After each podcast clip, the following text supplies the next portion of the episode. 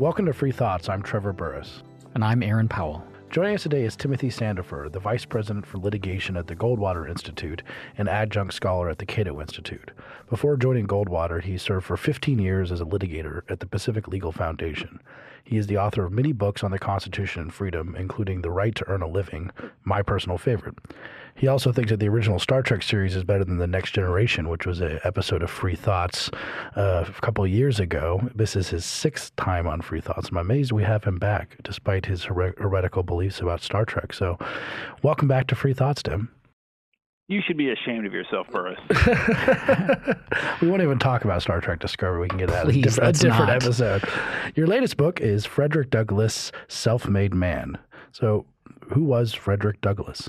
For those who don't know, Douglass, Douglass was an abolitionist activist. He was himself a, a former slave. He was born in Maryland in 1818 on a plantation, which is still standing and is still the residence of the family.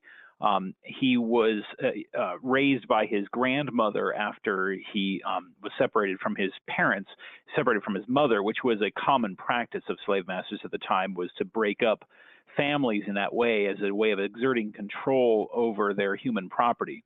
And then he was sent as a young boy to live in Baltimore, where he tried to learn to read. And when his master discovered that he was uh, doing that, he flew into a rage, which uh, and he said that that uh, literacy would unfit him as a slave. And Douglass took this as proof that literacy was the key to freedom, and basically found ways to trick or bribe neighborhood children into teaching him to read. And from there, he began reading newspapers and books and discovered the ideas of freedom and was able, when he was 20 years old, to escape from slavery on the Underground Railroad. He uh, dressed like a sailor and uh, took a, a, fake sailor's passport that had been smuggled to him on the Underground Railroad to escape north. Eventually got to New York and from there moved to Massachusetts, joined the, the abolitionist movement, and became a world renowned speaker and author against slavery spent the rest of his life uh, advocating for civil rights and equal treatment. Ended up being appointed ambassador to Haiti and uh, died a, a world renowned intellectual and author. In the book, when you're talking about his early life, you make an interesting point about the way that slaveholders depended upon destroying the family to to kind of reinforce the institutions. Could you tell us about that? Yes, this was a point that Douglass emphasized heavily that um, that slave owners separated children from their parents and from other relatives for a variety of reasons. The primary one, when you get down to it, was to prevent people from the, uh, forming the kinds of bonds of affection that might lead them to organize resistance to slavery. So, separating mothers and children, separating uh, cousins and uncles and nieces, and so forth, was necessary in order to prevent the slaves from uh, deciding that, that they could find a way to, to organize against the masters. Uh, and Douglass, not only was he separated from his uh, mother, but he, I mean, he last saw her when he was seven years old. Um, in fact, he picked February 14th as his birthday, kind of by, you know, he's kind of just guessed at it because slaves' birthdays weren't recorded. But his last memory of his mother was when he was seven that she had come and visited him and brought him a heart shaped cake. Uh, that had then and then she, he sort of vaguely recalled her calling him her Valentine, and so he guessed that maybe she would have visited him on his birthday, and that maybe that was Valentine's Day, and so that's why he picked that day anyway, he was also um, he, he, would have vividly remembered his own family members being separated on one occasion when his uncle and uh, aunt uh, ran away. Their masters sold their children away to the south the very next day as a form of punishment. So by separating people like this, you what the masters hoped to do was not only to instill fear and terror in, in their human charges, but also to ensure that slaves would feel like they would be rewarded if they betrayed others who were planning to run away. And that often happened. In order to, to curry favor or to prevent punishment or something, masters would reward slaves for re- telling on each other if they planned to run away, and that would help also prevent solidarity among the slave class. His father was white, correct? I mean, is that did he know that, or was it just sort of was it that kind of open secret on a plantation that we know that you know the master's son or the master is your father or or did he suspect it in some way? Yeah i think it was both. Uh, he, in, he changed his his discussion of this in his memoirs over the years. So he published his first version of his memoirs the narrative of the life of the of frederick douglass which was published in 1845 that's the short version that people tend to read in high school nowadays then he expanded it greatly and published it in 1855 in a much longer version. And then in the 1880s, he revised it a third time. And he changed his discussion of his father in the various books. And the last version of it was he just said, Of my father, I know nothing. But early on, he said that it was rumored that his father was his owner, his master, Aaron Anthony. And Anthony was a small scale slave owner. He only owned a few slaves, and he worked as the overseer of the large Lloyd plantation where there were hundreds and hundreds of slaves. And so it gets a little confusing as to who is who. And Douglass himself never found out who his exactly who his father was. Now he he was put into I don't know the right term for it, but because he either tried to escape or was thought to escape, he was put into a particularly difficult under a particularly difficult master who was supposed to break bad slaves, correct? Yeah, this is the most the most important episode in his life, uh, probably. In the what happened was that as a young man, he became very resistant to Thomas Auld, who was his, um, his master at one particular point. And Thomas Auld decided to break Douglass's spirit. Douglass was uh, 16 or 17 at the time, and decided to break his spirit by sending him to live on the plantation of a, a small scale farm owned by a man named Edward Covey. And Covey made extra money by uh, rent by borrowing slaves at reduced prices in exchange for breaking their spirits. And his way of doing this was to subject them to a course of treatment that I describe in the book as being a rudimentary form of the kind of treatment that was meted out to political prisoners in concentration camps in the 20th century, a series of psychological and physical tortures and abuses that was meant to make this individual lose his sense of selfhood. And that meant not only physical torture, being beaten at least once a week for the first six months of his time there, but psychological manipulation uh, by being spied on constantly. Uh, Covey would sneak up on his workers and surprise them either by just attacking them out of nowhere or by criticizing or con- something that they're working on or or he would assign them tasks they could not possibly do and then punish them for failing and these sorts of things these behaviors were meant to induce in the slave a sense of paranoia that they were always being watched and a sense of complete lack of self uh, control that their enti- everything every behavior in their lives they had to have instilled in their minds the idea that somebody could be watching and that they could be punished for any kind of bad behavior and not just bad behavior. Douglass explains that masters would even punish slaves for behaving too well for answering too intelligently for coming up with new ways to do things that might be more efficient. Slaves would be punished for that because it showed that they were getting, you know, too big for their britches or something. Because the point of this process of psychological intimidation wasn't just to render the slave into a tool, which was, of course, a major part of it, but it was also to create that sense of subordination. And Douglass himself fell into this, he says in his memoirs. He says Covey's torture worked and he found himself incapable of thinking about the future, of dreaming about freedom, or of anything other than the surviving that day. And finally, on one occasion, the treatment became so bad that he begged Thomas Auld, his master, to intercede and protect him, and Auld refused. And so Douglass, when he went back to Covey's farm, he expected to be attacked. Covey did attack him, and Douglass turned around and grabbed Covey by the throat and held him, he says, so hard that the blood ran down his fingernails. And they began to fight, and they fought for about two hours. I wondered about that when when I read it. Like, what is what does fighting for two hours look like? Okay, yeah. So now this is an interesting part in the memoir because it's unclear what exactly happened. He says that he acted solely in self-defense, but that's pretty dubious to begin with. Secondly, we, uh, he says that Covey called over some farmhands to help him subdue Douglass. And the farmhands refused to help. One other slave said, I came here to work, not to help you whip Fred. And so then Covey called over his, uh, I think it was his cousin, to help. And Douglass says in his memoirs that he punched the cousin in the stomach so hard he just stumbled away running. So we know it wasn't entirely in self defense. And at the time Douglass wrote that story, he was working for William Lloyd Garrison, who was a pacifist, an outspoken pacifist. And it may be that Douglass sort of, you know, moderated his description of what actually happened for that reason. But we do know that after two hours, Douglass remained, he, he had not been beaten. And he gained the, the sense in his own mind that he had stood up for himself and successfully defended himself, even if he hadn't succeeded to, you know, getting free or something, he nevertheless had stood up for himself, and that sense of self-esteem mattered tremendously to him. And he summed it all up in a line from the poet Byron when he said, "Who would be free must himself strike the blow."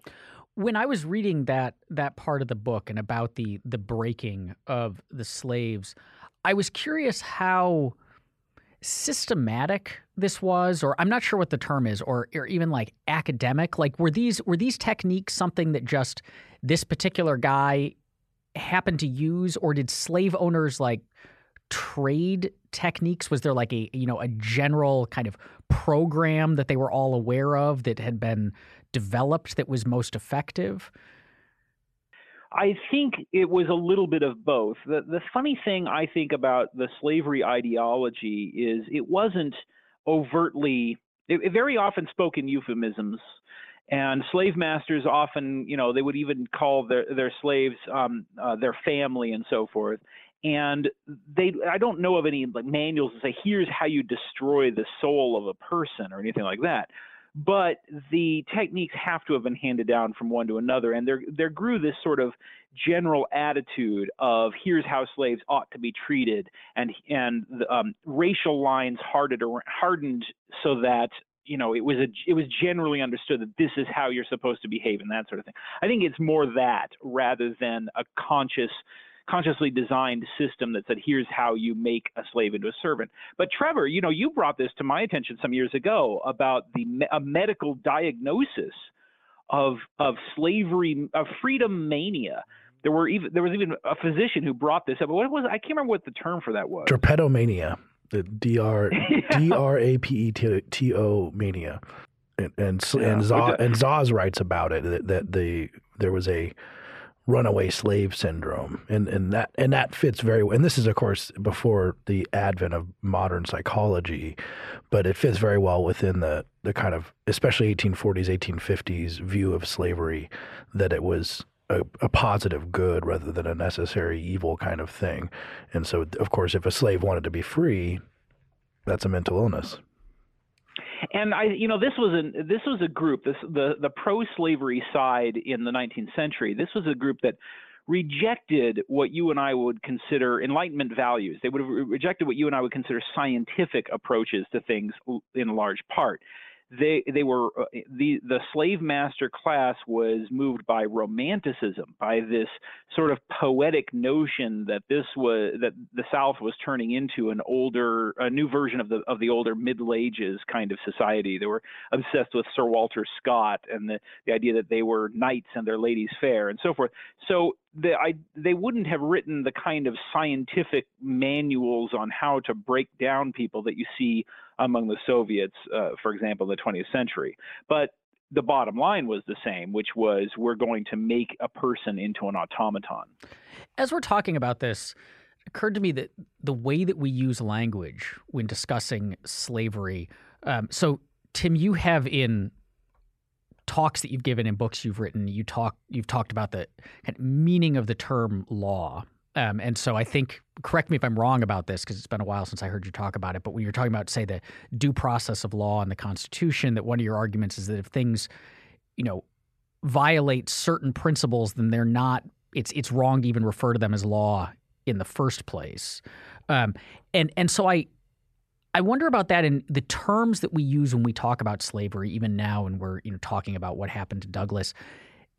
Almost validate things that are themselves invalid. So we refer to the masters or we refer to owners but but at the same time we think that it's you know it's wrong to even think about it as ownership because you can't you know by definition own another person um, so There, is there a way to use the language or other terms that, that don't seem to buy into the, you know, the, the basic principles motivating slavery?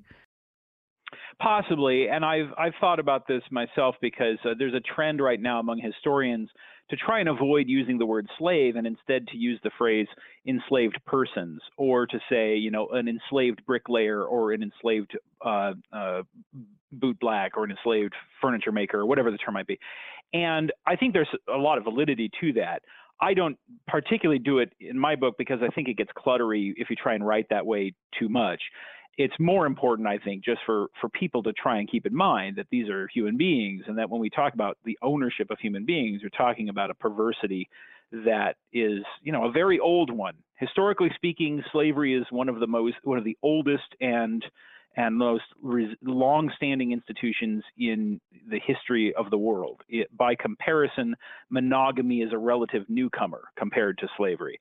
Uh, literacy is a newcomer relative to slavery. So when we're it's in fact we who are unusual in the scope of world history in that regard so i don't i personally am not too hung up on that kind of concern because i think that generally people recognize how evil this thing is and that if they aren't just changing the lingo isn't going to change that. But i i think it's a well intentioned effort to try and say you know when we talk about masters, we're talking about people who perpetuated their oppression over other people through a combination of physical violence and psychological manipulation that was backed up by the full full control, the full faith and credit of the of the United States government for many decades, and by the full power of the military. And just describing the facts should be sufficient to make that case. By the time that that Douglass escapes, which is how how long after he had that encounter with with uh, the the fight with the slave breaker? It wasn't. It wasn't that long after that he escaped. He made an attempt uh, only about a year later, but was foiled in that attempt. And that is that's one of the fateful moments of his life. He was uh, he and a, and uh, a half dozen other slaves planned an escape, and were betrayed at the last minute, and they were arrested and taken to jail. And Douglass spent several days in this jail by himself, and he described the slave catchers coming to shop at the at the jail for for human purchases and his finally his master showed up and thomas auld showed up and said um, that he could he was he would he intended to sell Douglass south and being sold south was historically the worst fate that a slave could face because being being sent to somewhere like the sugar plantations of Louisiana you would never be heard from again and that that would be the end of it and we would never have what we have of Frederick Douglass if if Auld had decided to do that. And for whatever reason, and we don't know why, Auld chose not to do that, but instead to send him back to Baltimore, where Douglass was able to escape in 1838 at the age of 20. And uh, you know, which is a lot younger than we sort of we. I think we sort of when we think about Douglass, we imagine that he escaped as a at an older age, but he was a very young man when he managed to escape and join the the abolitionist movement. And really, so he really grew up about half and half. He grew up half in the slave movement and then half in the abolitionist movement. When he got to Massachusetts, is that what he immediately did? Was was hook up with the abolitionist movement, or or also was he in fear of being being caught by a slave catcher. Yeah, he was. Uh, he he spent the first year or so. You know, he was trying to find work to support his. He had he was married very soon after escaping, within days of escaping, and then uh, you know he quickly they started having children, and so he had to find work and support his family. It was a couple years later that he became a professional anti-slavery lecturer under the leadership of William Lloyd Garrison, who was the head of the Massachusetts wing of the abolitionist movement, and today is, is high, well remembered as one of the leading abolitionists in American history. And he spent about 10 years under Garrison's leadership before he gave up that version of abolitionism and embraced a different wing of abolitionism that was headquartered in New York State. And during that time, between his escape in 1838 to well till the really till the end of the Civil War. He was he well until his purchase of his freedom, I should say. During those years, he did run the risk of being captured uh, by slave catchers and sent back under the Fugitive Slave Act of either 1798 or of 1850. When he when you talk about that difference of the the two forms of abolitionism. What, what are those two forms? So Garrison was an uh, an anarchist, a pacifist, and he believed that the Constitution of the United States was an evil document because it made it provided protection for slavery. And so his motto was "No union with slaveholders." He emblazoned that on the front page of his famous newspaper, the the uh, the Liberator, and he argued that northern states should secede from the Union in order to not support slavery any further. And Douglass agreed with this for for the first years of his of his work in abolitionism, and he toured the United States and uh, Great Britain, arguing just this: that um, this, that the Constitution should be abolished, the federal government should be eliminated, and that was the only way to end slavery. That to participate in the system, to vote or run for office, was a betrayal of the principles of freedom because it showed your support for the for this evil system of slavery. Well, then he, as I mentioned, he went to Great Britain, and when he returned from there, some admirers of his bought him his freedom, and he then moved to New York State. And this was in what 1848, 1849, something like that. And he uh, began publishing his own newspaper. And after about three years of public debates in the newspaper, he changed his mind and he adopted the view of the northern of the uh, New Yorker abolitionists. And the New York abolitionists had a different view. They believed that the Constitution was a, a, a document that was fundamentally anti-slavery, that it provided protections that the federal government, if it enforced, could use to protect the rights of Black Americans. And that uh, uh, even slaves deserve to be regarded as citizens of the United States under the Constitution with rights that the government was obligated to defend how did Christianity and the Christian beliefs fit into the greater ideology of slavery and and what was I guess what was Douglass's view of of Christianity both when he was a slave and then as he moved into the abolitionist movement? Yeah, so this is one of the most interesting things about Douglass's intellectual growth. I think is early on. I think he was a very devout Christian. I think he was. I think he was a more devout Christian than than biographers have tended to recognize. And we know that he risked severe punishment by teaching other slaves to read the Bible. That he held secret Sunday school meetings while he was still held in slavery, and that when he escaped from slavery to Massachusetts, one of the first things he did was obtain a preaching license from the AME church. But he soon, pretty soon after that, he became very troubled. Well, he was already very bothered by the way that Southern Christians endorsed and and uh, were okay with slavery. Either they openly embraced it or they passively didn't say anything against it. And when he escaped north, he was really, I think, shocked by how northern churches were the same way. He stormed out of a church in New Bedford, Massachusetts, in the 1830s when they gave the Eucharist first to white parishioners and then to black parishioners afterwards.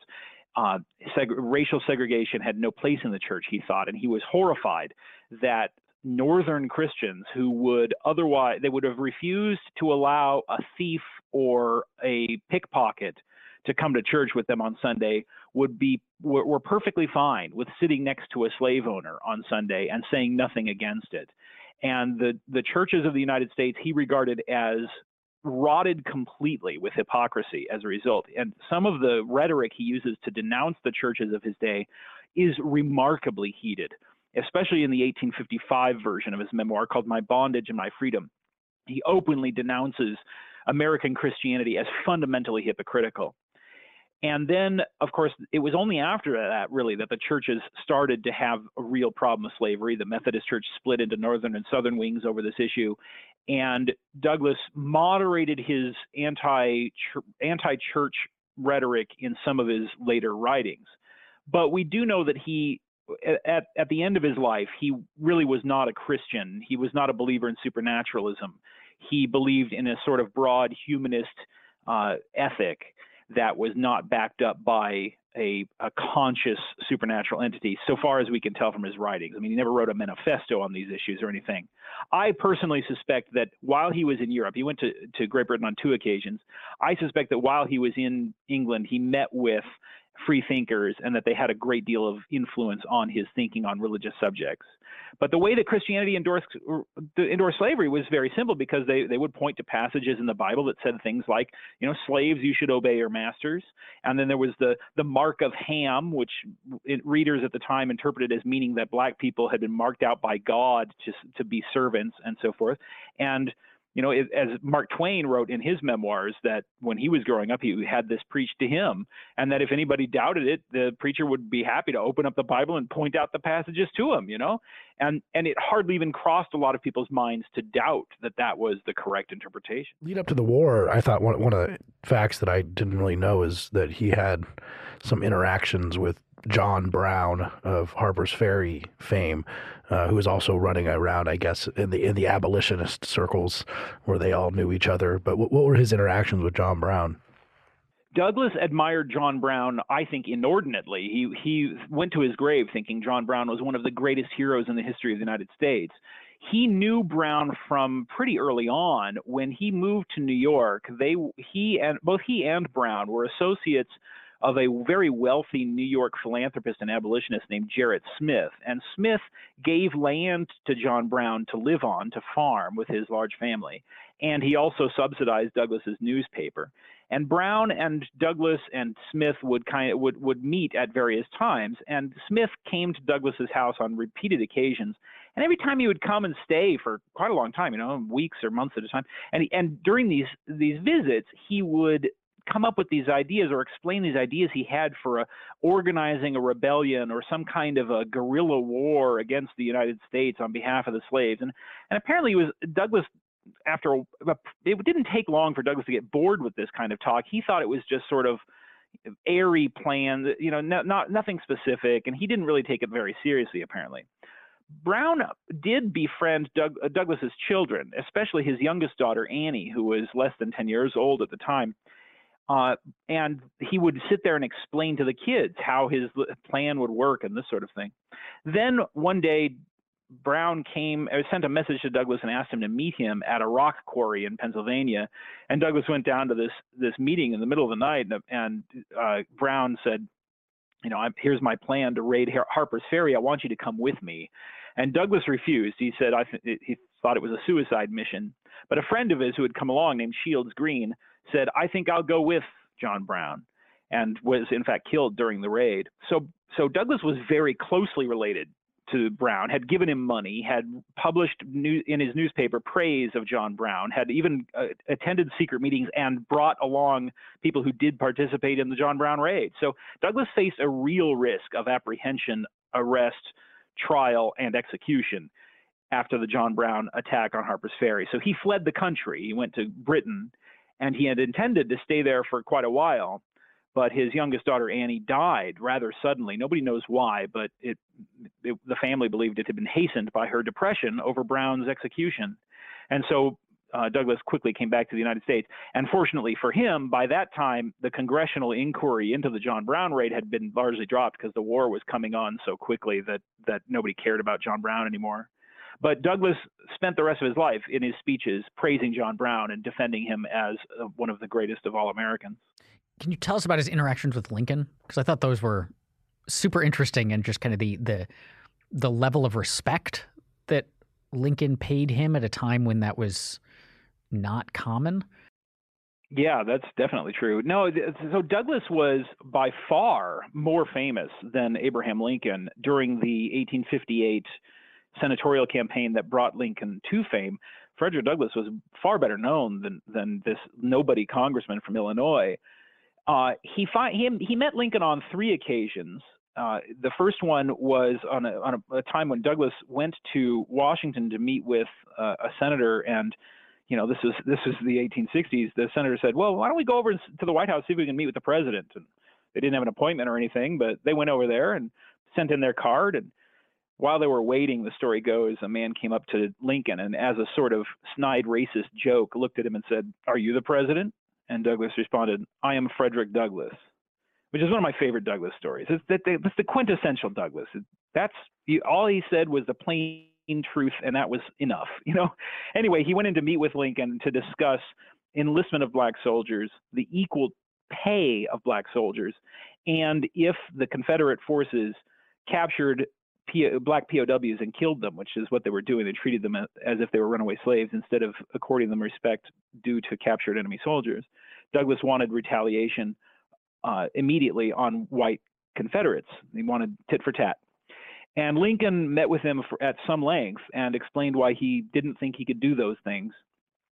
And although they disagreed about that, Douglass was very impressed that Lincoln treated him just as an ordinary citizen who had come with to discuss something that was important, and even had postponed a meeting with the governor of Connecticut in order to to lengthen their conversation. On another occasion, on the second occasion, Douglass uh, Lincoln summoned Douglass to the White House to discuss a plan. This was during the dark days of the war when it looked like Lincoln wouldn't be reelected, and Lincoln asked him to come and visit in order to discuss a plan to, of what to do in the event that the administration did not get reelected. Lincoln was afraid that if McClellan won the presidency, that he would allow the South to secede, and if that happened, any slaves that had not managed to make it behind the Union lines would re- be doomed forever to slavery. The Emancipation Proclamation prohibited the, the Union soldiers from returning slaves that escaped behind Union lines, and Lincoln wanted to make sure that didn't change. So he had a plan that Lincoln descri- that Douglass described as something like John Brown's plan for sending spies south to kind of encourage the slaves to to uh, rise up and and to and to go north and get behind the Union lines. That was all rendered moot when Atlanta fell and it became clear that the Union was going to win the war, and so nobody had to worry about that.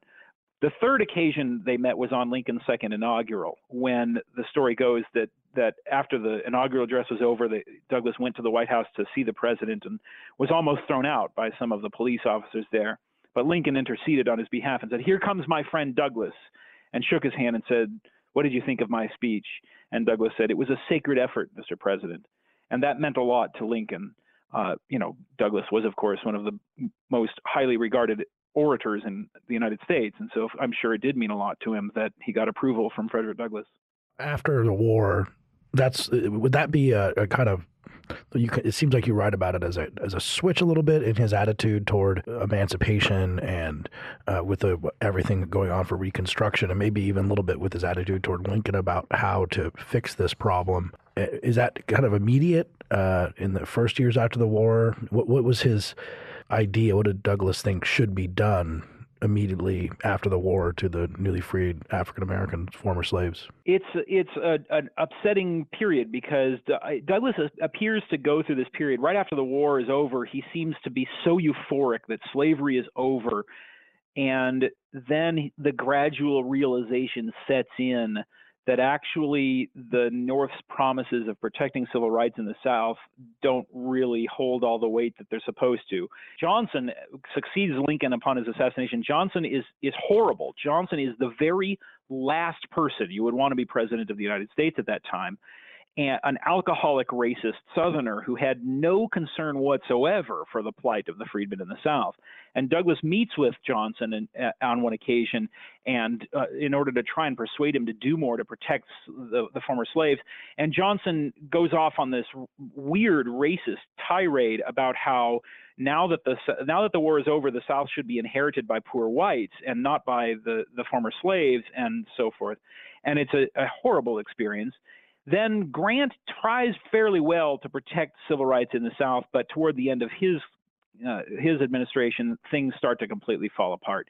And by 1880, it becomes it, it's quite clear. I mean, by in 1877, you know, the the Union troops are removed from the South, so that by 1880, it becomes pretty clear that what is effectively the re-enslavement of the in the South is is beginning in earnest. And Douglass's speeches become more and more first fearful and then angry and denunciatory. But as far as his view of Lincoln, yeah, so so Douglass gave a talk at the dedication of the Freedmen's Memorial to Lincoln, which is up in Washington up behind the Capitol building, the very first monument to Lincoln. And Douglass spoke at the dedication ceremonies in front of an audience that included the president, the Supreme Court, all of the grand luminaries of Washington, D.C. And it's a fascinating speech because you would think that at an event like that, you would just praise Lincoln to the skies. And Douglass does not. Douglass says in this speech that Lincoln was emphatically the white man's president and shared all of the weaknesses of white racists in their attitudes towards black Americans. and he but he does he balances that criticism with an appreciation of Lincoln's statesmanship, of his willingness to to take the necessary steps to secure union and to free the slaves. But it's definitely not unlimited praise on Douglass's part. And I think Douglass never really reconciled himself to Lincoln in that way. He wanted Lincoln to be a bold leader for freedom, and Lincoln was always a crafty, careful politician who took the steps he, he could take without, in his estimation, going too far. And in this speech, Douglass also warns about the rising tide of what, what we now call the lost cause school of the Civil War, or the the uh, what we now call the alt right. Um, monuments being put up to the Confederates, praise of the Confederate armies, this idea of well, let's by, let bygones be bygones and not talk too much about slavery and that sort of thing was already starting in the late 1870s. And Douglass gave this wonderful speech called "There Was a Right Side in the Late War," where he says we must not lose sight of the fact that this was a war between freedom and slavery, and, and we must not abandon the freedmen and just patch it up amongst whites, which of course is exactly what did end up happening. You describe Douglass as a classical liberal, and, and he is the kind of figure in American history where, kind of like Thomas Jefferson, I think everyone wants to take ownership of him in some way. I mean, probably even the socialists to some degree have could tell some story about Douglass being on their side. Um, why do you think he is was a classical liberal? So J- Douglass believed in free markets, in private property rights, in the right to possess firearms. That was an, a very important part of his of his creed. He and he believed in the code of self-reliant individualism that is largely associated with you know the the rugged frontier uh, uh, individualist pioneer atmosphere of the late 19th century that is generally associated with classical liberalism and he always ascribed his views, uh, he, he paralleled them with the views of the founding fathers with regard to individual liberty. He also rejected the popular ideas of the time that were opposed to uh, individual liberty, particularly socialism. His first biographer, a man named Frederick Holland, who wrote the, his book while under Douglass's you know observation and with Douglass's help, and that Douglass himself praised, in this book, Holland describes Douglass's views about socialism. And it's a fascinating passage in this book. He says, socialism won't ever work. This is right, being written in the 1880s. He says, socialism will never work because there are only two reasons people will ever work. They'll work for private profit or they'll work, work to escape punishment. And socialism eliminates the first thing. So if you ever had a country that actually adopted socialism, you would have so much punishment going on. He says that that socialism would resemble the all the evils of Negro slavery. Wow, it's pretty prescient. And sure enough, that's exactly what did end up happening. So I think it's perfectly fair to say that Douglass was a classical liberal or libertarian, and and not a conservative. I think it's important. Today's conservatives are a little bit different, but remember that Douglass, toward the end of his life, crossed the color line and married a white woman in violation of what was law in most states at the time and shocking the the the sensibilities of a great many Americans. And he was he believed in a radical idea of not just that but feminism also. He was a very outspoken feminist. He literally died he argued for freedom of uh, women's liberation to the very day he died within hours of having spoken in defense of female suffrage. So he was by no means a conservative. He was an individualist first and foremost. So this part of the book and this argument that you make in the book has caused something of a controversy.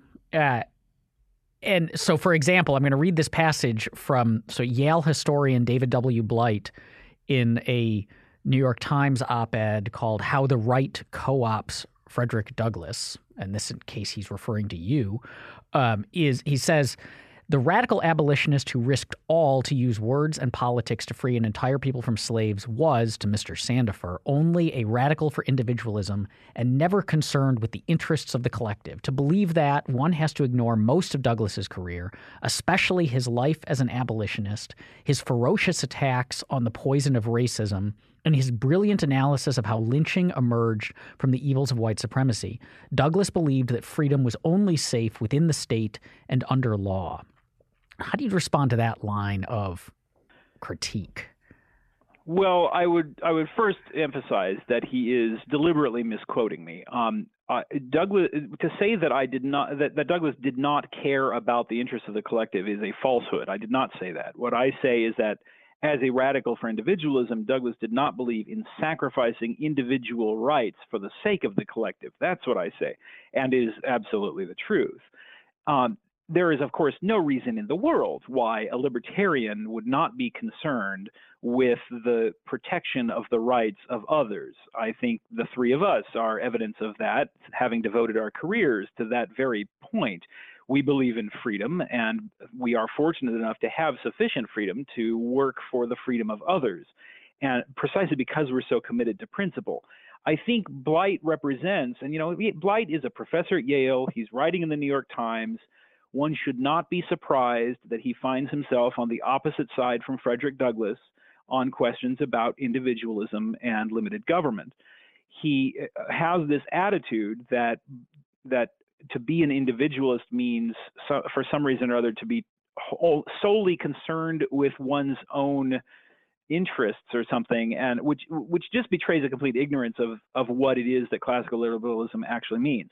But I think it is worth pointing out that the historiography of the 19th century in the United States has been overwhelmingly controlled and worked on by historians of the of what I would call the far left, and particularly Frederick Douglass. I'm sorry to say, Douglass's writings were never published in a collected form until 1950, when it was published in a five-volume set by Philip Foner, who was a socialist, and was published by International Press, which was a, a front organization for the KGB. So this, the left sunk its claws into Douglass early on in the historiography of this era and they did great work. I mean, this it's very it's worth emphasizing. Foner did a lot of important work in rescuing Douglass from historical oblivion, where he had been left in the early 20th century. His son Eric Foner is today the most prominent scholar of the Reconstruction era, and Foner argues that during the period after the war, the ideology of laissez-faire capitalism was basically constructed uh, on the you know on the the foundations that had been left to them by the abolitionists. And the reason he makes that argument is because it would devastate the left's interpretation of American history to acknowledge the fact that anti-slavery was in fact fully in in line with the views of America's founding fathers, and that laissez-faire capitalism flows from those principles as well. How does Douglass fit in then with the subsequent leaders of the movement for black civil rights. So, so immediately Booker T. Washington and W.E.B. Du Bois, but then also say Martin Luther King and Malcolm X. Douglass uh, stands above them at, like like a blimp uh, on the, at the Super Bowl. Uh, so Douglass, in in one sense, you might say that Douglass was fortunate to die when he did, because he died in 1895 as America as American race relations were approaching their lowest point when the uh, North so simply stopped caring about civil rights in the South. And in fact, one year before Booker T. Washington gave his infamous Atlanta speech, where he said that uh, he appeared to accommodate segregation and said that black and white Americans could live as separate as the fingers on some things, but as connected as the hand on other things, which struck most people as a concession to segregation. And so Douglass was not confronted with the debate between Washington and Du Bois. He didn't have to take sides in that dispute.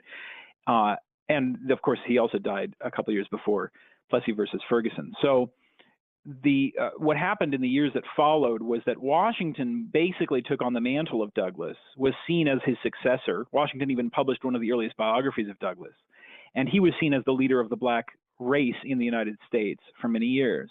It was only a, a couple years after that that Du Bois began challenging him, and the difference lay in their approach to civil rights. Washington emphasized that uh, industrial education building up a black working class that could afford a leadership class to challenge segregation going forward. And Du Bois argued that it should be the reverse, that there should be a black leadership class who insisted on equal rights and that that would trickle down to the average person uh, in the street. And that dispute is one of the great unresolved dilemmas of American history. It's one of the most fascinating political debates of the 20th century. It, and you read Washington and you're persuaded entirely by him, and then you turn and read Du Bois and he changes your mind and you go back to it's impossible to, to really answer that question. And then uh, going forward from there, um, Douglass, with regard to 20th century leaders, Douglass would have, I think, embraced King's rhetoric and his his insistent demand for equality and his insistence on the immorality of racial segregation. But he would certainly have rejected uh, King's anti-violent view. He, Douglass was not a, a, believer in pacifism or nonviolence by any stretch, and so in that respect, Douglass more more reflects um, or or re, more resembles Mar, uh, Malcolm X. He was much more a believer in uh, the individual standing up for his own self-defense. Now, I think it's important in this conversation we, we come to a close that we, we we talk about Frederick Douglass as libertarians and fitting into the libertarian world, but also the strange relationship some libertarians have toward the Civil War.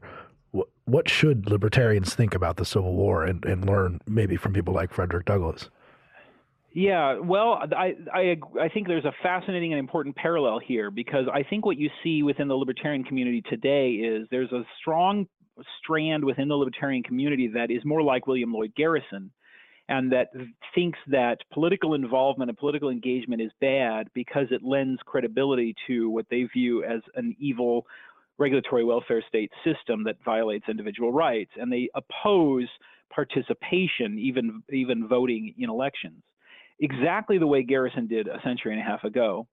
And on the other hand, there's Douglass, who embraced political engagement. And although he recognized that that meant you would often have to settle for half a loaf rather than getting everything that justice demands, and he acknowledged that sometimes that meant you were lending credibility to an evil system.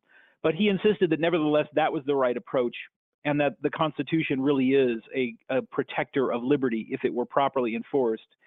And personally, I take Douglass's side in that dispute. I, Douglass pointed out not only was, did he make his legal arguments of why the Constitution was a protection for individual freedom, but he argued that to prioritize one's own moral purity over doing the hard, sometimes dirty work of actually freeing the slaves was a form of arrogance that could not be justified in terms of individual freedom he said, uh, you know, the, the, the motto, Garrison's motto, no union with slaveholders. He said, if I were a, a pirate and with other pirates I had raided and robbed and plundered, I can't cleanse myself of the sin by jumping into the lifeboat and shouting, no union with pirates.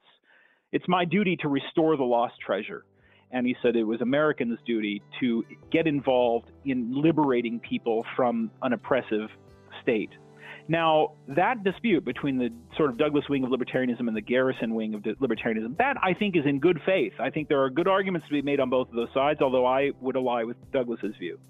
There's also a third strand within the within uh, the broad tent of the libertarian world, which is outright pro-Confederate, that thinks that the South was right in the Civil War, that secession was legal, that Lincoln was a tyrant, all of which are falsehoods. And I think it really behooves us, particularly in today's climate to make clear that anyone who believes that states have rights that are superior to individual rights, or that the Civil War wasn't really about slavery, a, fa- a historical factual falsehood, or that Lincoln was not justified in taking the steps necessary to enforce the law and to protect the rights of American citizens held in bondage anyone who thinks that really doesn't belong among us. I would recommend anybody who's interested in more on this read my paper on how libertarians ought to think about the Civil War.